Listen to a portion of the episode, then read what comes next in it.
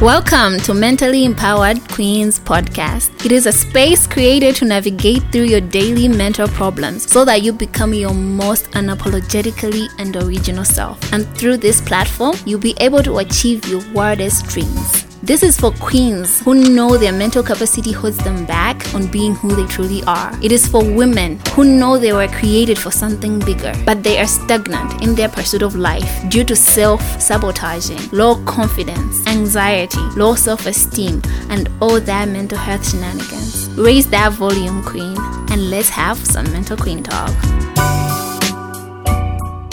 Happy New Year, everybody. I hope so far so good so good so far. Your girl is back. She was re strategizing, reorganizing, and she is back with a bang. As you can see on the topic, we are going to talk about affirmation on this episode. What are affirmations? Affirmations are small, short sentences that we can say to ourselves to tap into our conscious and unconscious mind. They're positive sentences the positive sentences that can help us conquer negativity. There are positive sentences that can help us conquer and reintroduce our productivity. How do they work? How the hell do affirmations work?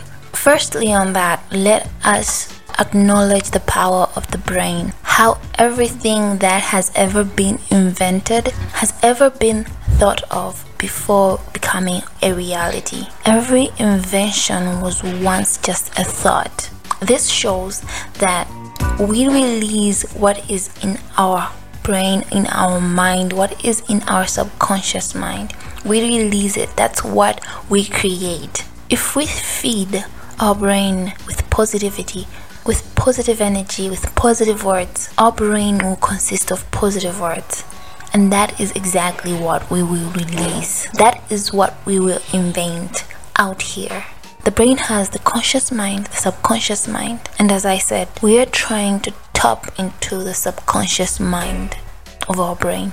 And with repetitive affirmations, saying those short positive sentences over and over, we are able to form new neural pathways in our brain.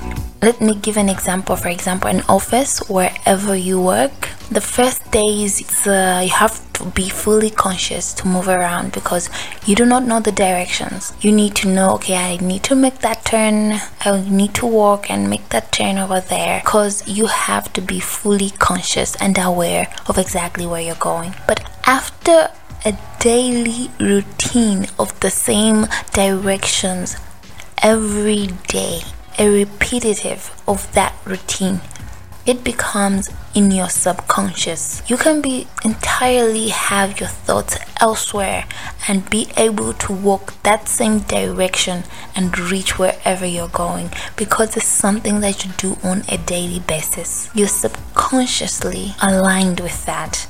This applies exactly to affirmations. Let me give an example of an affirmation. I choose to be happy. I choose to be happy. You are repeatedly telling yourself you're choosing to be happy. For the first days, it's going to be consciously done. But over time, it is going to be in your subconscious. You are always going to know, even when you're not thinking about it, you choose happiness, and your brain will give out that same vibe. Let me read out other or more affirmations for you. My life is taking place right here, right now. I am gifted. I am in charge of my thoughts. I am fine with who I am and I love who I am becoming.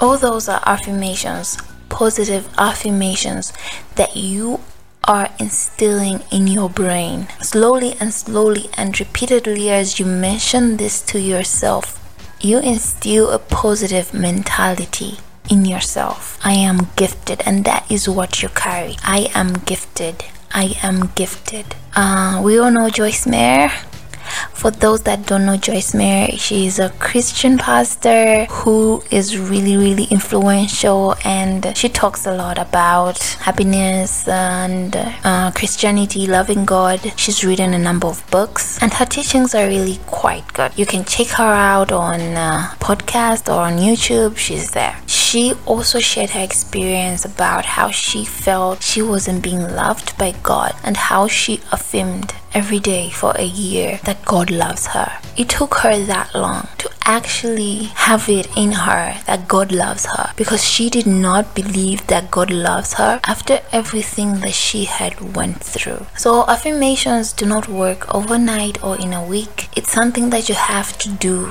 It takes months, years to actually get you in a place to believe in yourself. For others, it's going to be easier it's going to impact on their life as early. For others, it can take time, and it can take time due to our personal experiences. For those that have been abused when they're young, they have heard horrible things about themselves. They've been told you can mount to nothing repeatedly and it has stuck in their subconscious mind. Even when they're affirming, I am gifted, they can never truly believe it. Because of that disbelief that is within them, those affirmations cannot work. That's when it is best to use reminders. You are still affirming, but it's a different way. You can say, instead of I choose to be happy, you can say, I choose to be happy because I have been happy before. So you are reminding yourself that you have been happy before. So it's possible for you to be happy again. I am gifted because I have designed a dress before. You're making yourself believe that you can because you have done it before.